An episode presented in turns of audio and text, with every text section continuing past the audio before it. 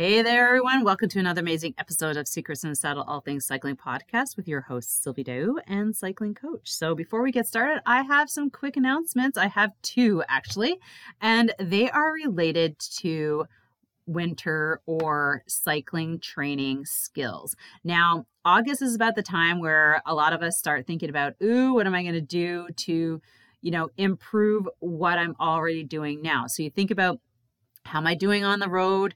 What kind of skills would I love to improve and how am I going to get those skills? And that's where I have something so amazing for you. It doesn't matter where you're sitting because we're in like 35 different countries. Amazing. So this can impact all of you if it interests you or piques your interest. So the first thing is I have a cycling skills online 4 week workshop for women.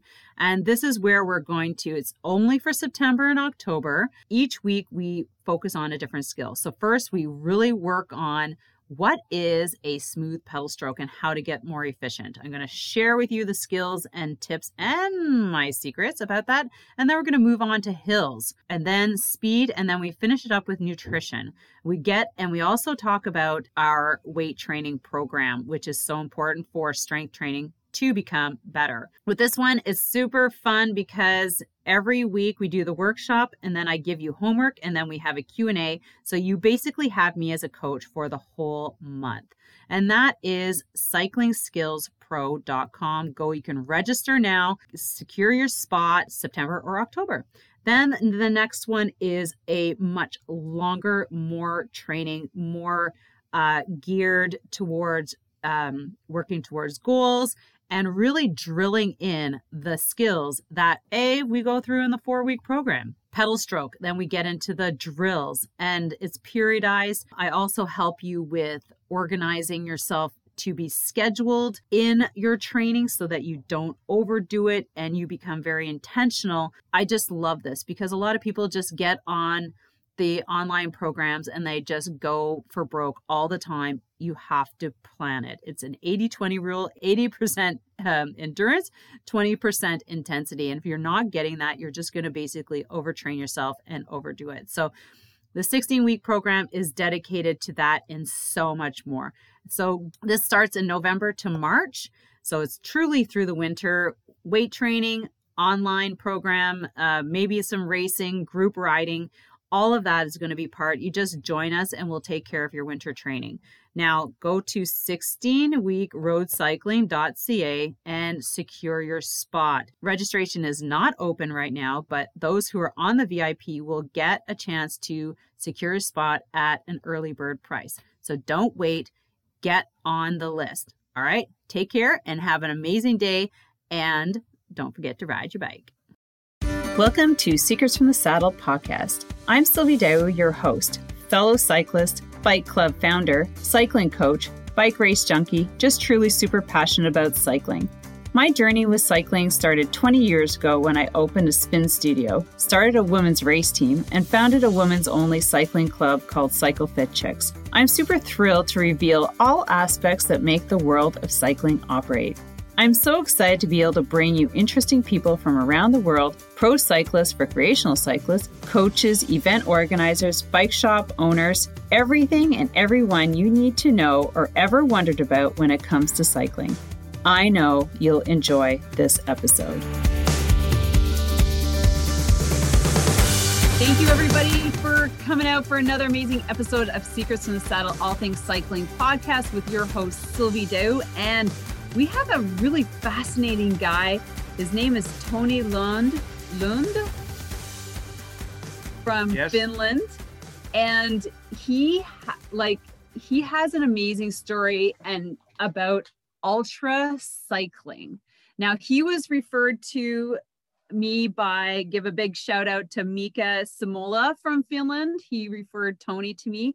And um, here's the cool thing about this particular episode we weren't able to do the video. So if you go to the YouTube channel, you'll be able to see some pretty cool pictures that are going to go along with the audio from Tony's um, adventure cycling um, races. So go check that out or listen to the audio or watch the video with the audio, but I just want to thank Tony for coming out. And before we bring in bring him out and get him into um, all the deep stuff about racing ultras, um, first, please make sure that you follow both of us on social media and make sure that you um, are subscribed to the podcast. We have an amazing contest coming up, so you don't want to miss that. Um, but here's a little bit of uh, background on Tony before we bring him out. So, Tony is born in Finland as a small guy, as a small guy, as a small boy he was already fascinated by bikes and the outdoors. In the mid 90s, Tony started to ride and train seriously and became an amateur level racing cyclist on road and off road. From 2006, he rode several several 24-hour solo mountain bike races. Um, already, already also winter cyclist. By 2009, Tony started to do winter overnight trips and learn more survival skills. And I imagine you have to know a lot of skills to be able to survive in the winter if you're going to be doing something like this. So his biggest dream as he thought was an impossible dream came true by competing and finishing the toughest winter ultra marathon in the world, which isn't a marathon, it's like a cycling enduro race or ultra race um, called Iditarod Iditarod Trail Invitational in Alaska, which is 350 miles. He did that one in 2015. And then he did the second race that they have, which is a, a thousand miles in 2018 in Nome under the framed Burled Arch, both times being the first one to compete from Finland. Welcome, Tony, to the podcast. Oh, thank you. Thank you very much. Thanks for having me. I'm so excited to have you here. Um, it's so weird talking, not being able to see you, but this is what it is. And we're going to have amazing, so amazing um, interview here. So, Tony, um, before we get right into, there's two things that we're going to be talking about. Now, Tony is a um, a professional bike mechanic. And I asked him before we get into all the juicy stuff about the racing and his um, ultra riding, is that um, after we hear about his starting in cycling, we're going to touch. I I want to know a little bit about how how things are going in Finland right now with regard to pandemic. So, and then we're going to get into the juicy stuff. So, but Tony, how did you get into cycling? Give us the background. Well, uh, yeah, well, yeah, it started when I was a small boy, and uh, I was from that really early age. I was really fascinated about bikes, and of, of course, I I just loved to to bike everywhere, and uh, uh, but then I slightly lost the interest when I, I was a teenage. Well, not not very surprising, but actually I was still all the time I was really interested about cycling and uh, uh, about the same time actually I started to follow professional cycling from Eurosport, the TV channel. You know the, all the big races, Tour de France, Giro d'Italia, mm. and uh, all these uh, classic uh, professional races and I was really fascinated about that, and uh, especially road cycling. And uh, I just uh, when I was uh, about, I started quite late, but uh, I just wanted to see how well I could do as a road cyclist or cyclist, just a cyclist. So uh, I started to train really seriously and started to race here in Finland and uh, well, uh, I uh, I quite soon I, I, I realized that I'm not quite uh, fast, I'm not, not quite powerful, and uh, I knew that okay, maybe I should uh, have more patience and uh, train several years, you know, to progress. But uh, uh, I did that for about two or three years, and uh, I wasn't really happy how I performed in the short distance races. But and also at the same time, my my my life changed slightly. Otherwise, so I I, I got permanent work and uh, then I met my future wife. So uh, things, all things changed quite a bit. And uh, uh, but then uh, I, I'm I've been always, you know, really uh, interesting to know everything about something like like from from cycling and I uh, I read some newspaper stories, you know, from from cycling magazines about 24-hour races, and uh, uh, that was when I read about that, those, I, I was immediately, I was really interested about those. And uh, so I wanted to try them. And then later, you know, I actually tried that. Uh, and uh, that really changed me because I, I, I figured out that uh, the long distances and uh, like 24 hour races, they, they were the right thing for me. I, I was doing quite well in them. So in short, that is my story, how I, I, how I started to ride bikes. So you found that the longer distance stuff was more, more in tune to you than racing in a peloton? Oh yes, yes. So uh, safer too. yeah, that's uh, yeah, yeah. It's uh, it's very different, you know, to ride in a peloton or uh, or or so distant race, races. I liked really much about the time trial trials, mm -hmm. but uh, again, I didn't find myself quite fast, and I I didn't have that, you know, that power what you need for mm-hmm. those kind of races. But uh, when I when I did first 24 hour race, that was really uh, it it really changed things because uh, there is so much mental things going on.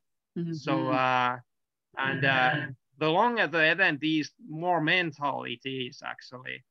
So uh, when we get into the the long winter races and and Alaska, it's it's uh, it's actually it's it's all in your head. That that is what counts over there. Yeah. So uh, and yeah, that's definitely something I'm going to be asking about because it's um I imagine that's what keeps you going for the amount of days that you need to complete one of those events. Yeah. So that's where your your your I would say your superpower is is being able to ride by yourself for that amount of time and and be okay with it yeah, I, I, I really like to be alone and ride alone and be, be with myself, you know. So uh, because uh, uh, that that's the place where I kind of want to be, hmm. because uh, then you you are just facing all the you know all the obstacles you are facing them alone and you have to you have to figure it out all by yourself. And uh, there is no one to help you. And uh, i really like that. And uh, i think it's it's not for everyone but uh, but it works for me. Yeah. I was going to say it had to be a pretty special person to be able to do that for that distance you kind of remind me of a friend of mine I don't know if you've ever heard of him, Ray Zahab. He does uh, those ultra runs, um, and he does. Um, events for Impossible to Possible uh, in the north, in the south. Um, I would have to get you in touch with him because it's the same thing. He does a lot of them solo. He does a lot of them with partners, um, just one or one other person. But um, they're very long. Like, yeah, yeah. Yes. So, how did you find yourself um, in becoming a bike mechanic? Well, yeah, that uh, happened in 2015, uh, right after the first ITI, the uh, Iditarod, the 350 mile race, because I, I was, uh, for a short amount of time, I was just unemployed, un unemployed and uh, I had to find a new work. And uh, uh, the big bike shop in, in my home city, they just had the one one place open for for a bike mechanic and I applied that that place and I I, I got it.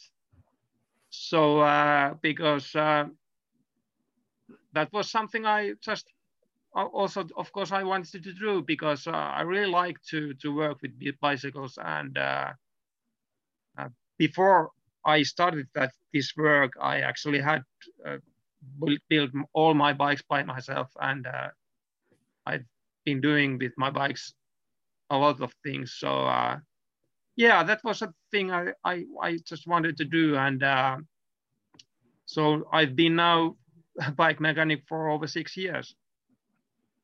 And uh, it's been really, yeah, it's been really interesting uh, job. Yeah yeah because i wanted to ask you when you were talking about bike mechanic and i was i'm i was like okay i've got to talk to a bike mechanic too on the podcast and um but how is it affecting your area? Like with regards to current you know the current situation i know here in canada um you know there's a shortage of bikes there's a shortage of parts there's uh, shortages in materials. Um, how is it affecting your current bike shop, I guess, in Finland and where you are? Yeah, well, we are seeing the same things. Yeah, yeah, we are we are experiencing the same same same things, but uh, but uh, or the shop I'm working in it's quite big, and we have uh, we have an internet shop in the same same business. So uh, we are selling quite a lot of bikes every year. So uh, uh, so at the moment we we have a, our situation is quite good actually because we we have uh, we have quite many bikes in our store and our, our garage. But uh, uh, yeah it's uh, it's really different compared to the previous years because uh, it's been it's been so uh, you know the the business has grown really really much. And uh, I think uh, we will have some shortage of bikes.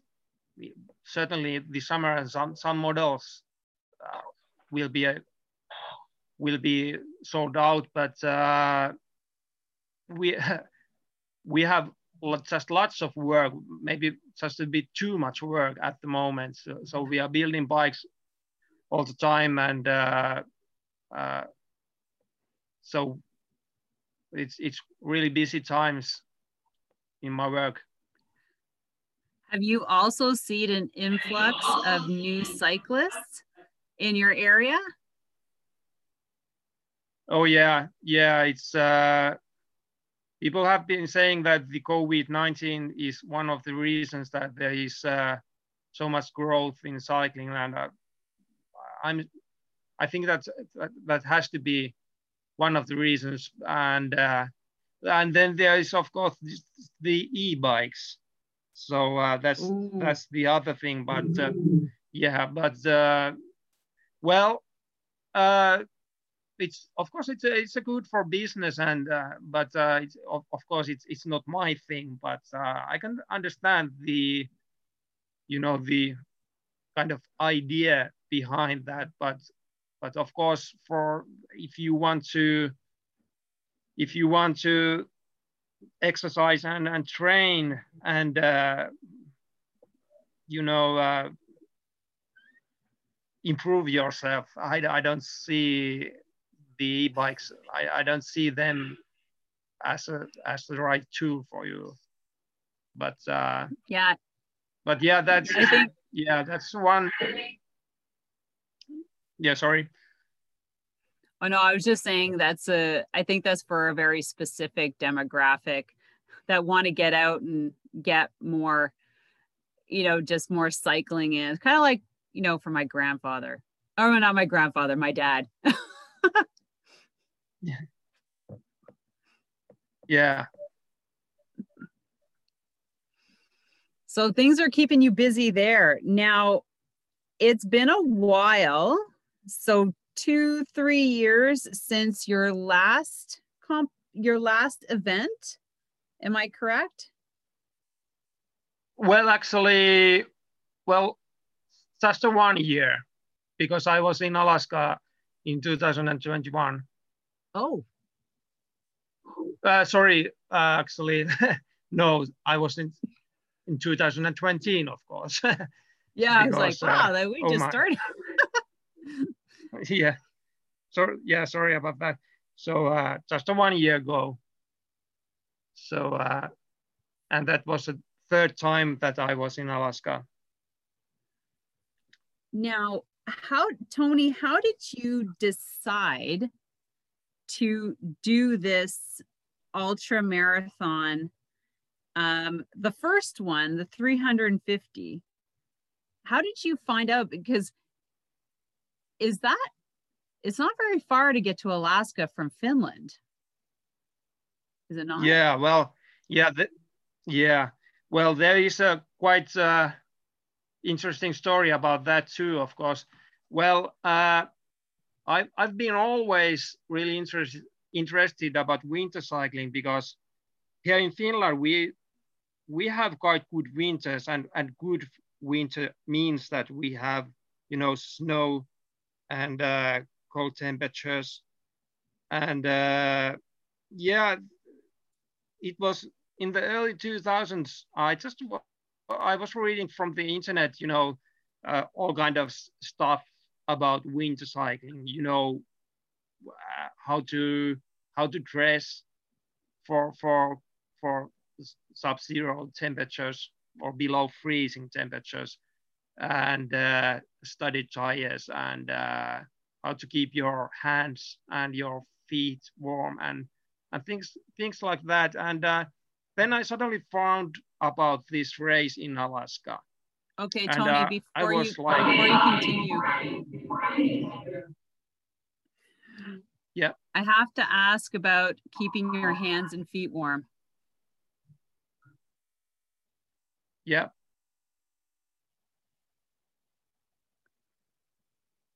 I have to ask about keeping your hands and feet warm. How do you do it? Yeah, yeah. Well, uh, you have to have really good boots for your feet and uh, several socks, and the, the boots have to be oversized.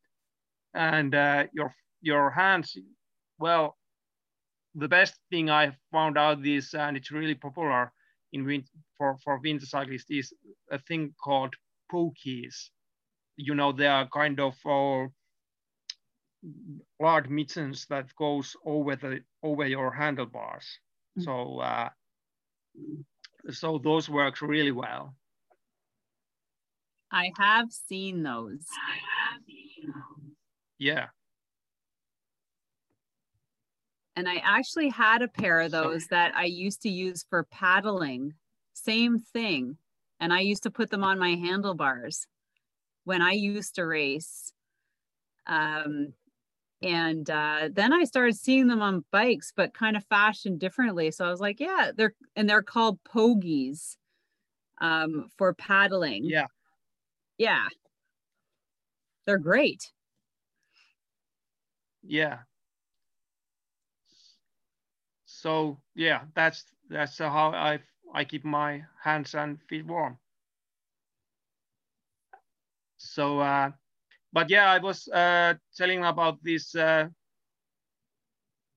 about this race race in Alaska, and there was uh, a couple of stories that are I I read, and uh, I was thinking that oh, this is really really something, you know, really. I was, of course, I was really fascinated about it, but I thought that okay, that is really far away, far away from Finland, and uh, it's uh, uh, especially the 1,000 miles to Nome. I thought that okay, that is simply impossible, because actually the, the race had different name back in the late 90s. It was called the Iditarod Impossible because it was, mm. you know, yeah, it was deemed like deemed to be impossible to do. So I thought, well, there is lots of interesting things in this world, but that is probably something that is not for me. I thought that, okay, yeah. But okay, uh, when we started to have fat bikes in the 2010 and and from there, and I I I I bought my my own first fat bike actually directly from Alaska because uh, the fat bikes they are born in this race. They were born in this race. So uh, when i got my first fat bike we uh, we had the uh, quite soon after that we had a uh, shorter winter race here in finland called rovaniemi 150 kilometers. So it's almost 100 miles. So uh, that is a qualifying race for, for the Iditarod race. Ooh. And uh, yeah, so uh, I did that one two times in 2013 and 2014. And uh, 2014, actually, I was really close to win that race. I just uh, missed a turn in the end on this on the river, and uh, one guy just passed me in the last two kilometers and I lost that race by one minute. Oh, that's... but uh, yeah, that was really heartbreaking. But uh, but anyway, I got to qualifying for the for the Iditarod 350 mile race, and uh, and the next year I was there, and uh, yeah, well, that was that was really amazing because I that was some, already that shorter 350 mile race in Alaska. It was something that I just dreamed of, and uh, it was uh, quite interesting race because uh, usually there is quite a lot of snow in Alaska, but that winter that was really different. Uh, there was not much snow, uh, there was a lot of ice and the the trail was it was super fast. So hmm. uh, actually yeah the uh, the the man who won it he, he did a, a, a, course record. He rode in in one day 18 hours and some some 30 minutes. And uh, it was it was yeah, it was really fast race. But uh, the the backcountry is is it's it's amazing. It's it's really amazing place. So uh, and uh, yeah, the weather was actually quite good actually. So uh, there wasn't any big storms uh, and uh, no snowfall during the race so uh, but anyway it was it was really really great experience and i i did quite well i was uh, i finished eighth place and uh, i was the best european too so yeah i was quite happy with that Wow, congratulations. Now, how many people actually start this race? Like this was the 350 mile that you were talking about, the first one you did, right? Yeah, yeah. It's uh, about 50 to 60 people can start start the race and uh, as the as the name implies that it, it's invitational so uh, the the race uh, directors they they choose the people who can who can compete in mm-hmm. this race. So you you said you sent application for them and uh, they reviewed that application because you have to have uh, enough experience about winter traveling and winter conditions and uh, this is this is really important because it's you are almost completely unsupported in that race. You have to have all survival gear. That means you have to have a stove to to melt snow for drinking water. Uh, you have to have sleeping bag because if the weather is bad or if the conditions are slow, you might have to be in the snow. Mm-hmm. So uh, it's uh, yeah, it's uh, so this this is of course uh, also a thing that fascinates me because uh, it's uh, it's it's kind of expedition also.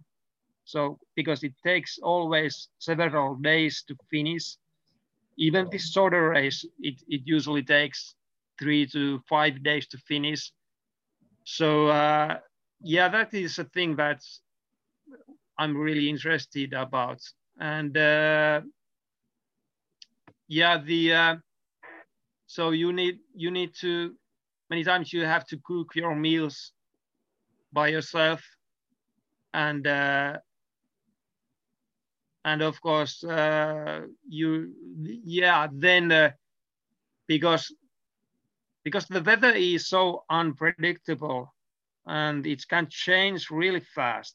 So it's mm-hmm. uh, all of a sudden you, you, you can have a blizzard or, or so the conditions can change really fast and uh, then you, you might have to push your bike.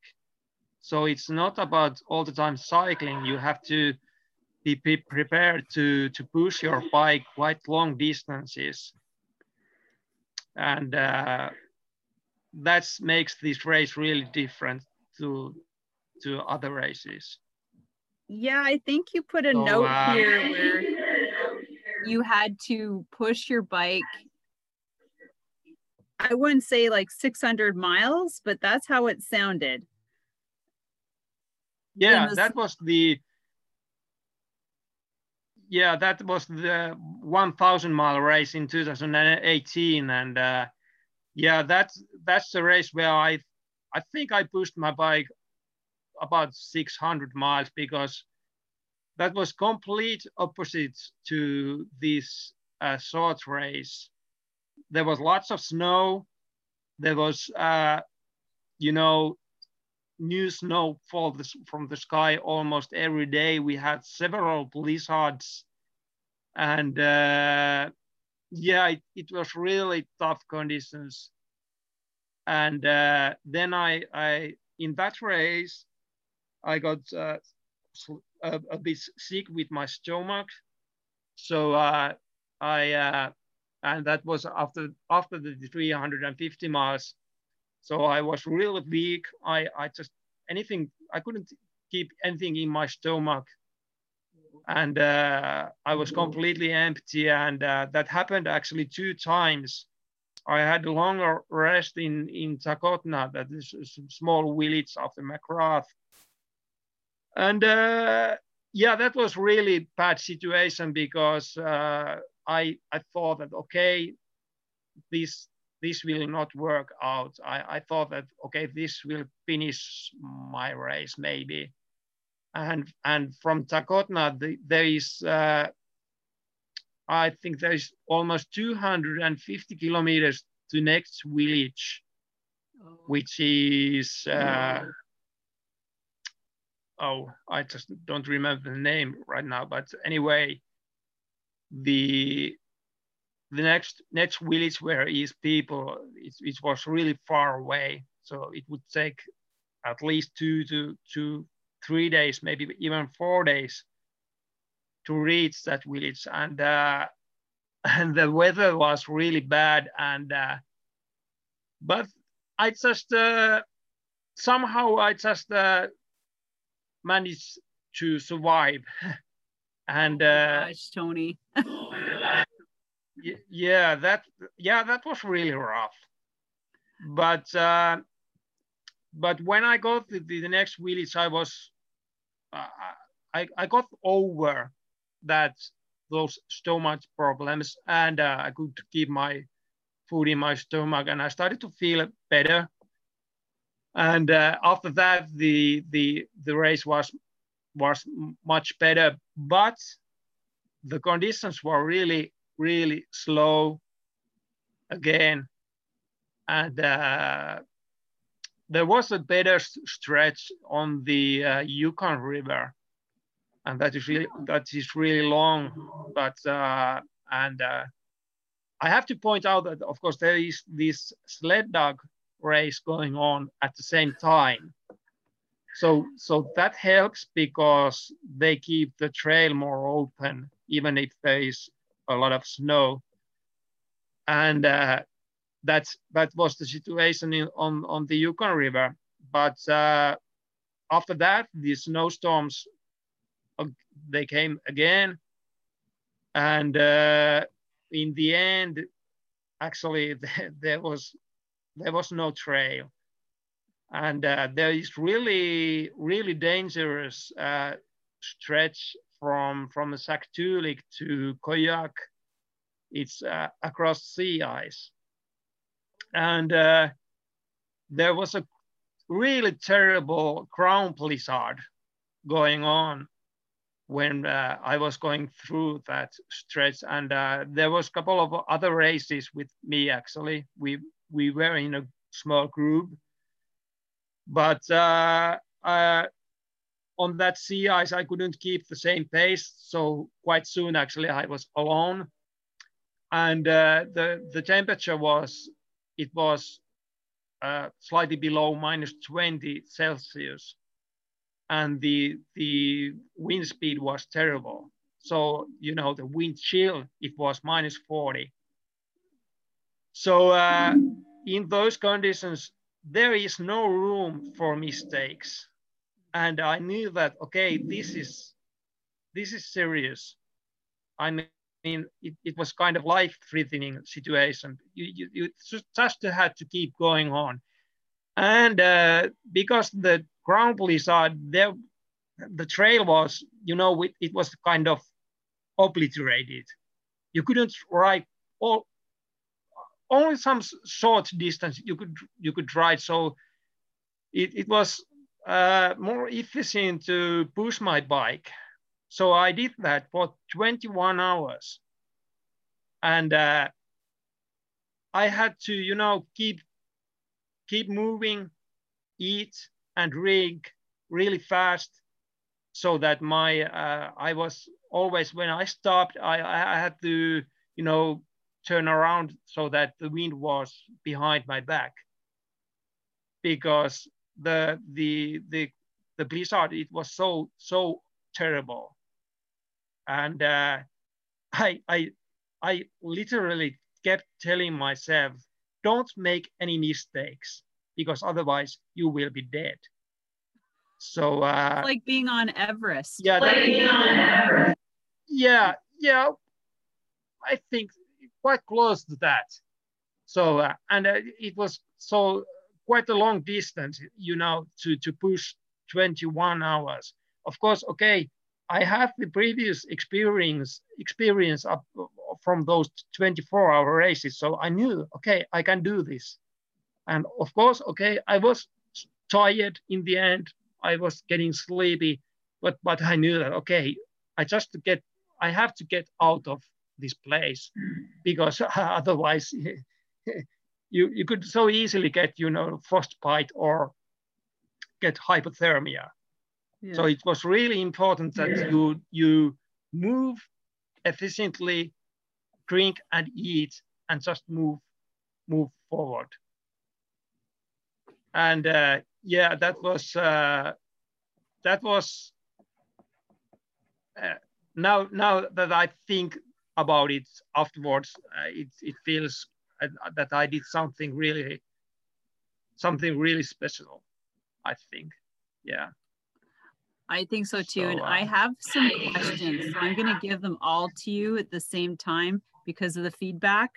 Now, the first one is Do they have trackers on you to track where you are on the trail? The next one Are there checkpoints that you have to make it to in order to continue on to the race?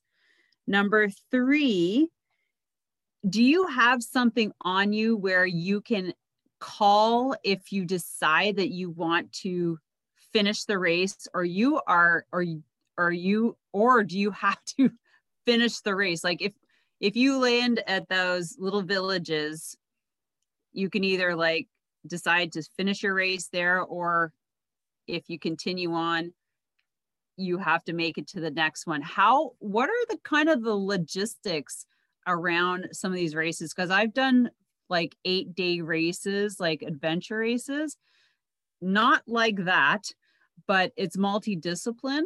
But there are checkpoints and there are check, um, there are like cutoffs. So if you don't make it to a certain point by a certain day, then you cannot continue on. So do you have do they have certain things like that in place like do you have a tracker on you do you have to check in yeah yeah and you have like a yeah. distress yes uh yeah we have trackers uh from from 2015 that was the first year when we had trackers and we we used the trackleaders.com that service. And yeah. uh, it's really nice because uh, all your all people can follow the race from from that website. So you know you see those small dots moving on the map so you can follow the race that's that's quite exciting actually it is so uh, like, and uh,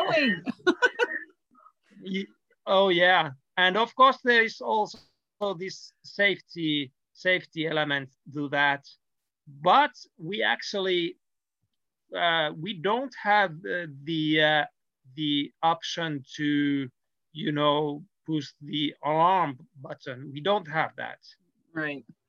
Because uh, because uh, the the reason is that the uh, it's so remote the place. You know the, the all those stretches between the villages they are so long and so difficult to travel that this is the thing about this race that uh, you just you, you need the experience to go there. You you just can't.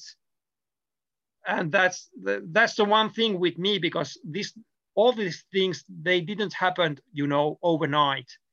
I just uh, you know I just progressed step by step.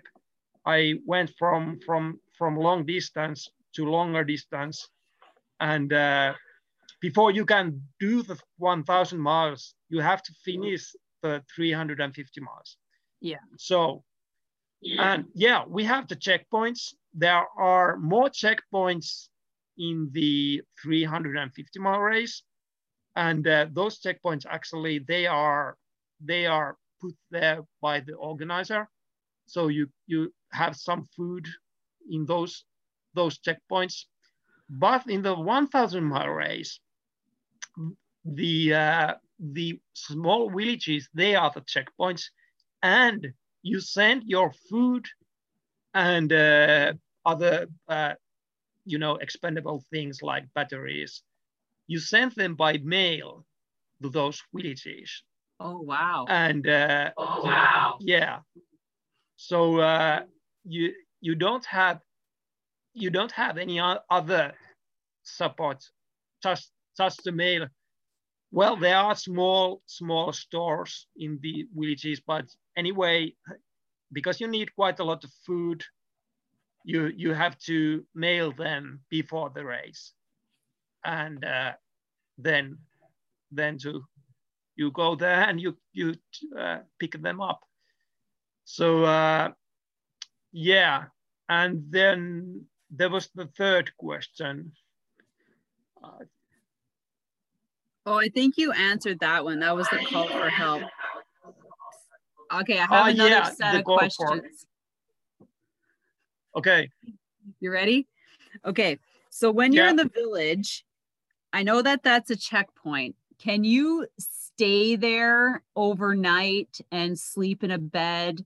Can you go to a restaurant or is it simply a place that you go and stop, get your stuff, repack, maybe change your clothes?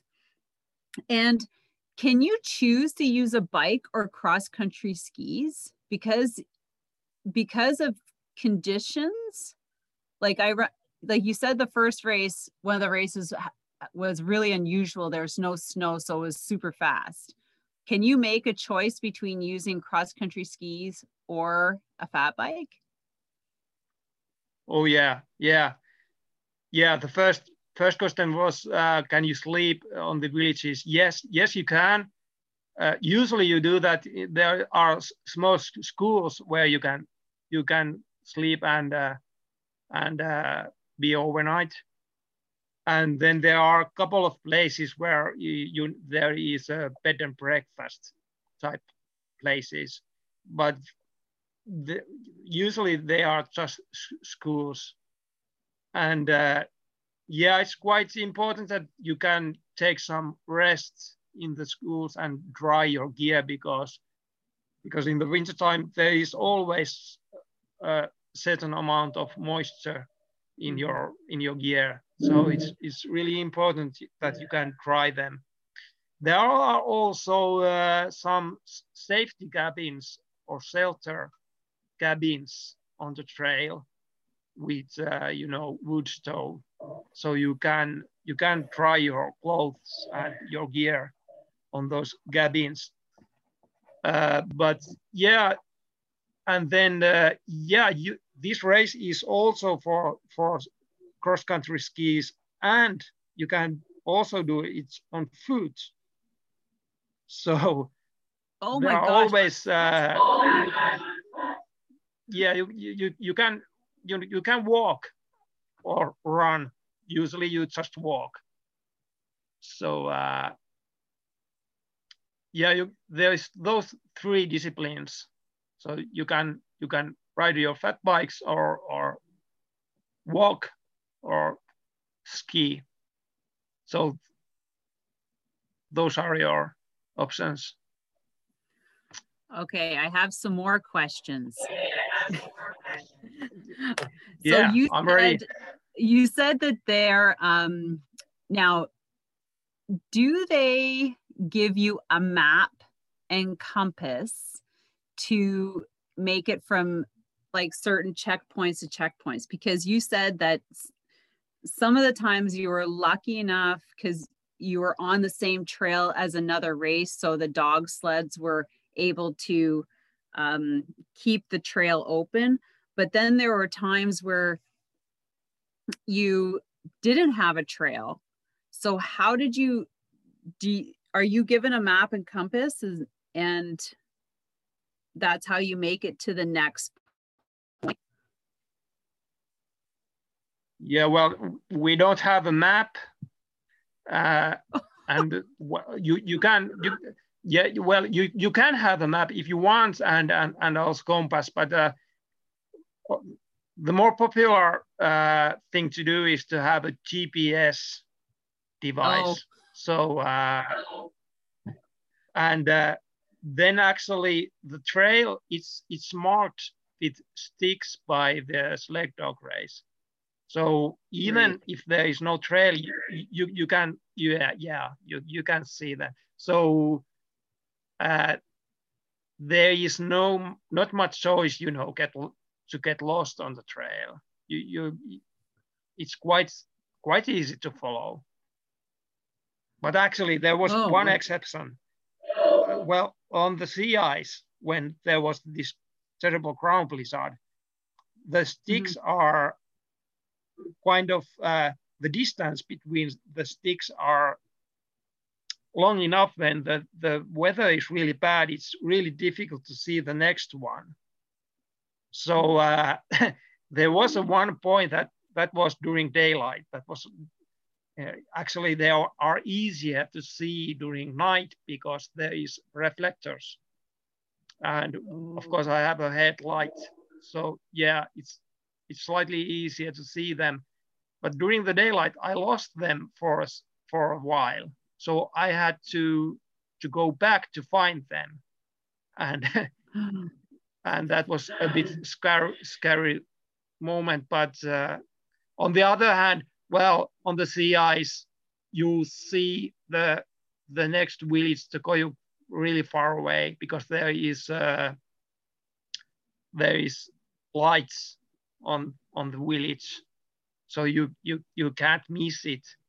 But the sea ice, it's uh, it's a dangerous place because if you miss the trail, you can go too far on the sea ice to to to, to weak ice. So uh, you don't want to lose lose that trail.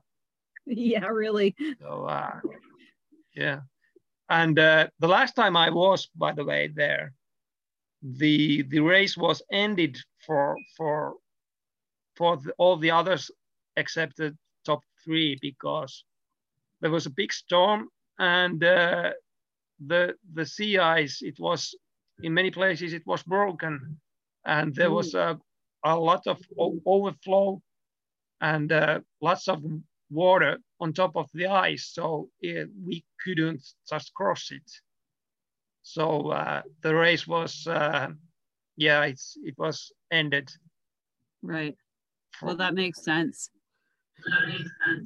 Oh yeah, and and at the same time also the COVID nineteen crisis studies. So uh, yeah, that was one one of the reasons too.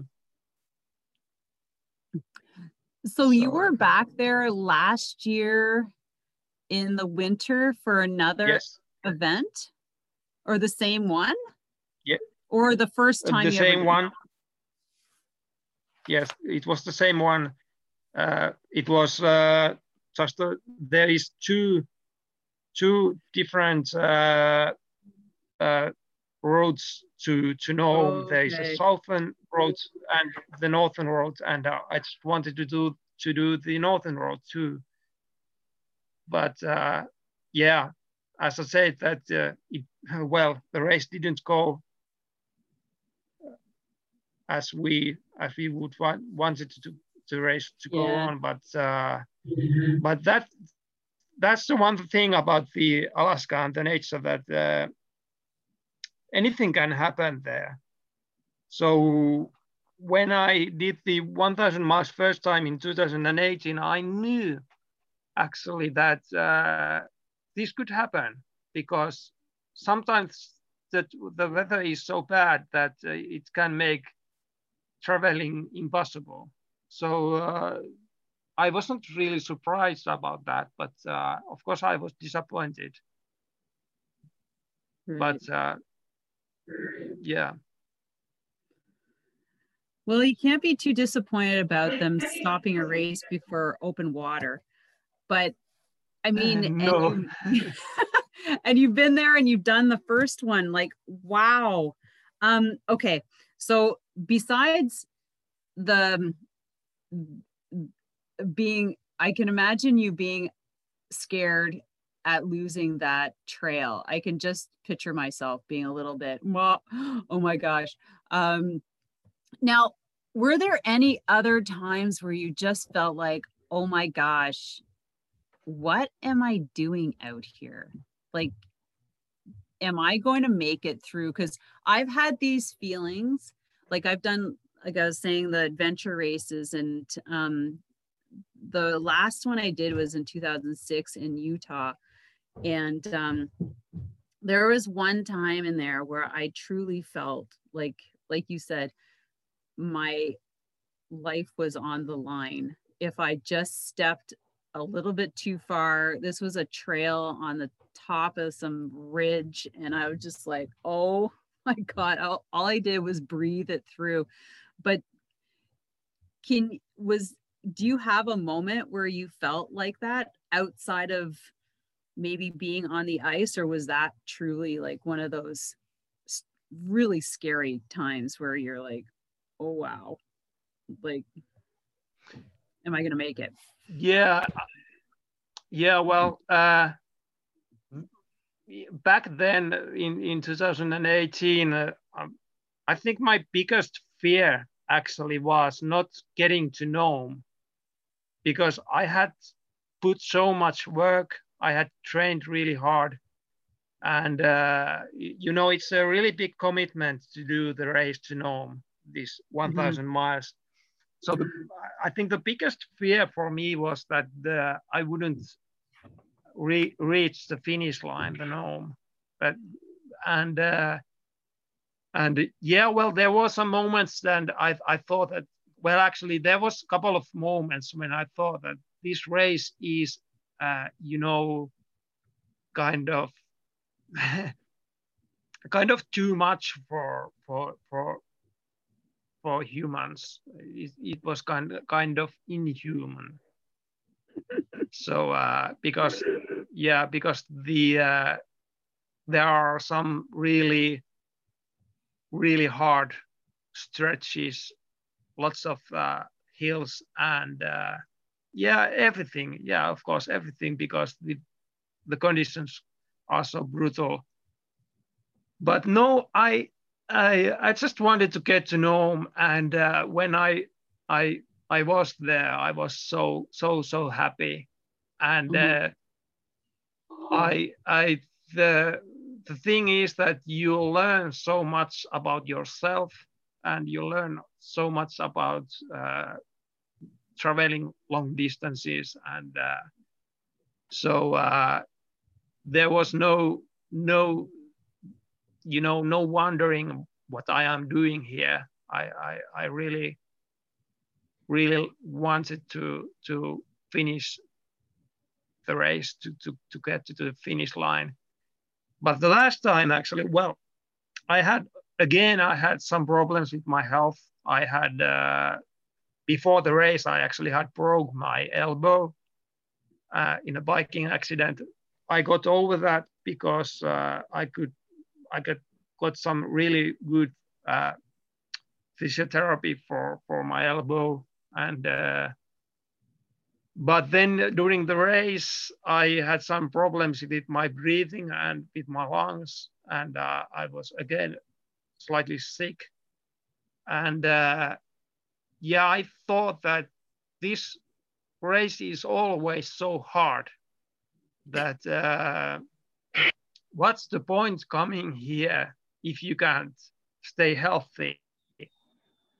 But uh, actually, it's quite typical for many races that you will uh, you will get sick or something like that and you just have to you just have to get over it over that mm.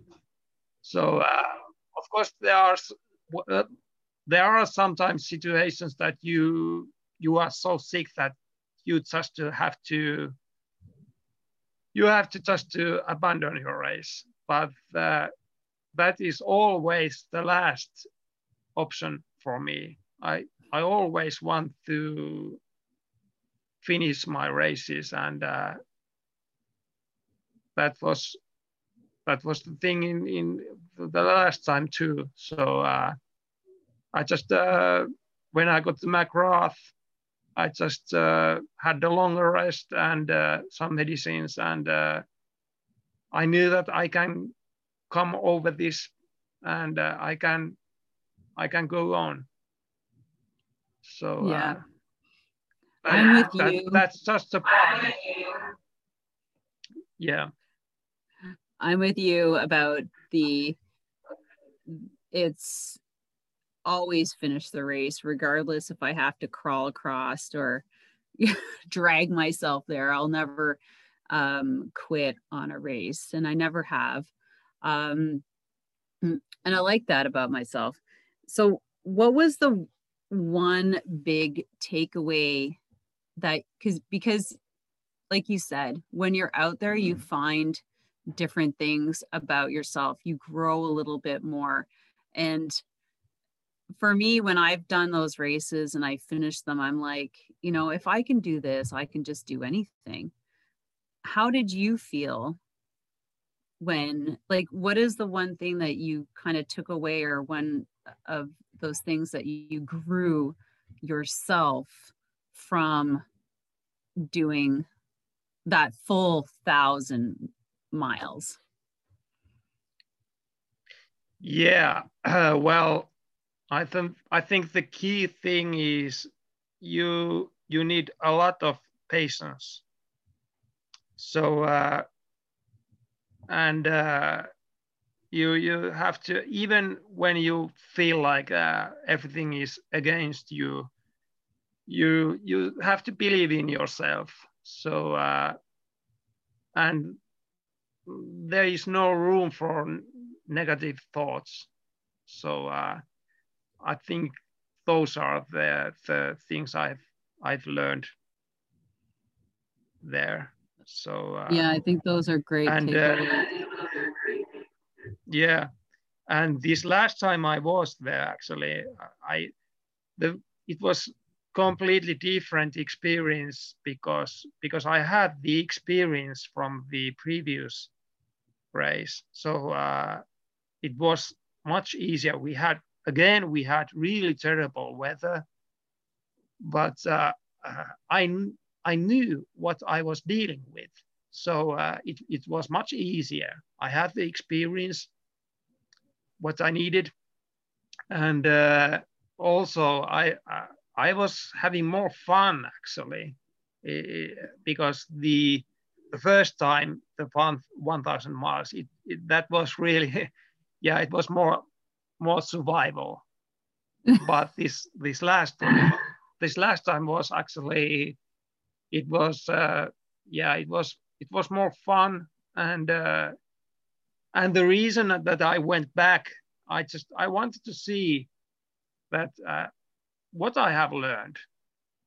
I, I wanted to see if I can improve and uh, what I can do better because uh, there is lots of you know small things that when they are uh, happening many times over that long distance uh, there is a lot of you can improve. So uh, so yeah and I, I I was quite happy with my, although I was sick again, but other than that, I was I was doing much better than the, the first time. So uh, yeah.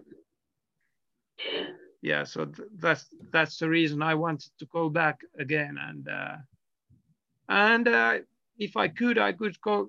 I would go back even again.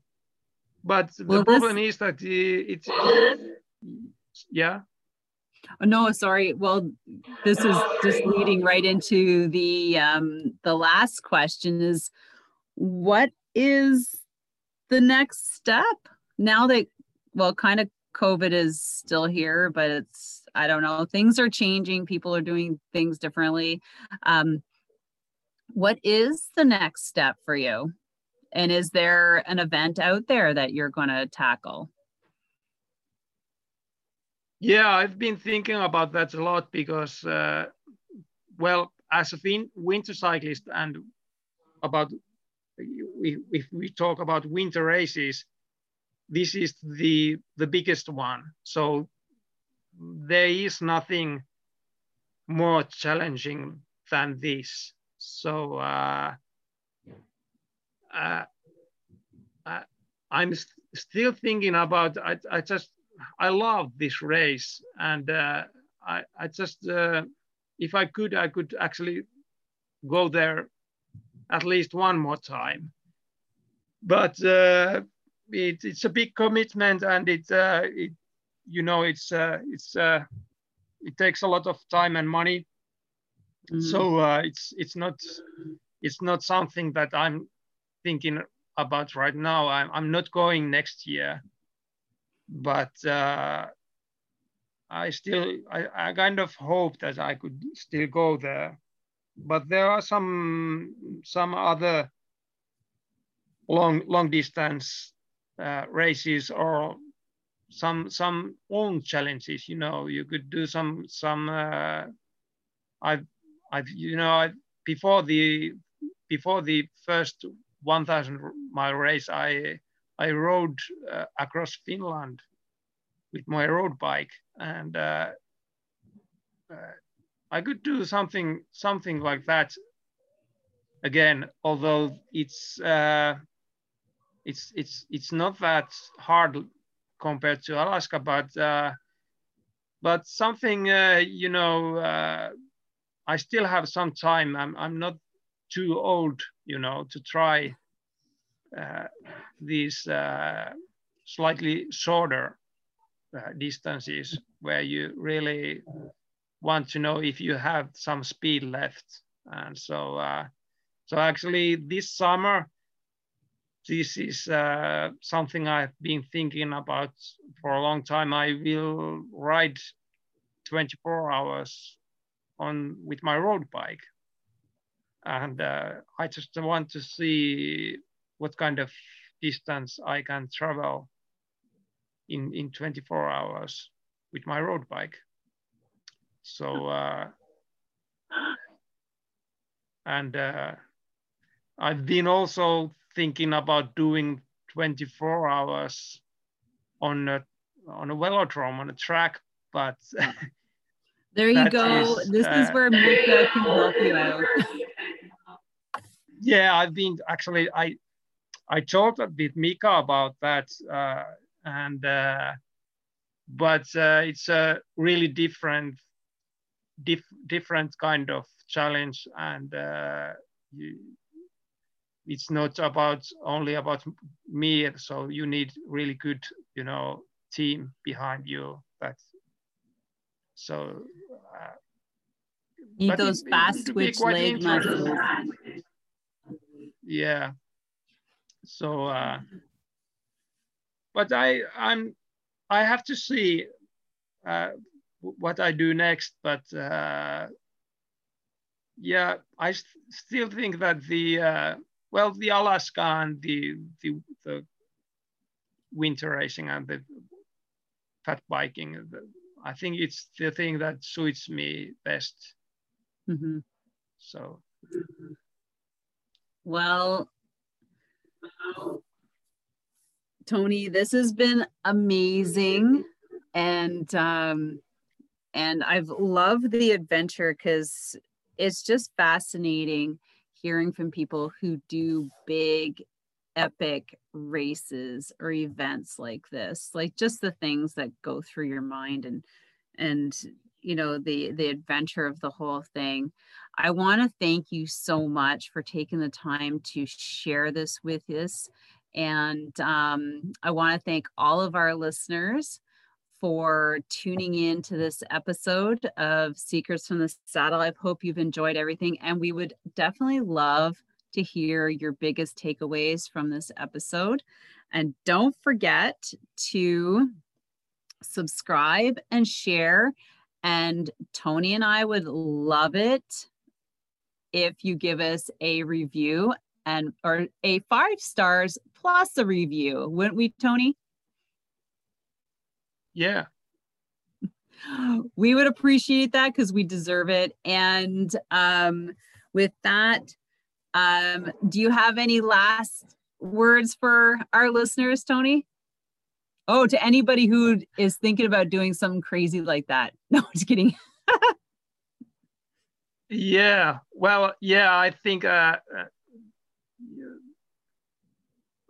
I've been thinking about the, this. Our life is quite short, so uh, if you want to try something, go for it and uh, and try it because uh, uh, we won't be here forever. So uh, that's that's something I've been thinking a bit too much actually lately. But uh, yeah, but but uh, maybe maybe it's because I'm not so young anymore. So uh, and there is still things that I want to try and to do. So uh, yeah, go well, go for it are, and. Uh,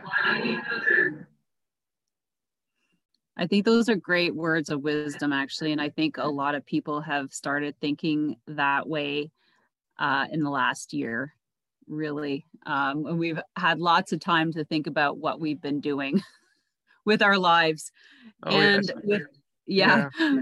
and uh, and don't tell me you're you're too old to do. You've got lots and lots of years ahead of you. I can tell. And it don't forget to follow both of us on social media. Tony has some great pages with some great fitted, uh, footage and pictures of his event.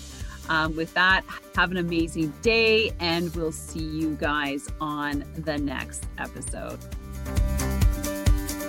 Thank you so much for spending this time with me on the Secrets from the Saddle podcast, learning more about sighting people, places, and things that make cycling such an exciting sport.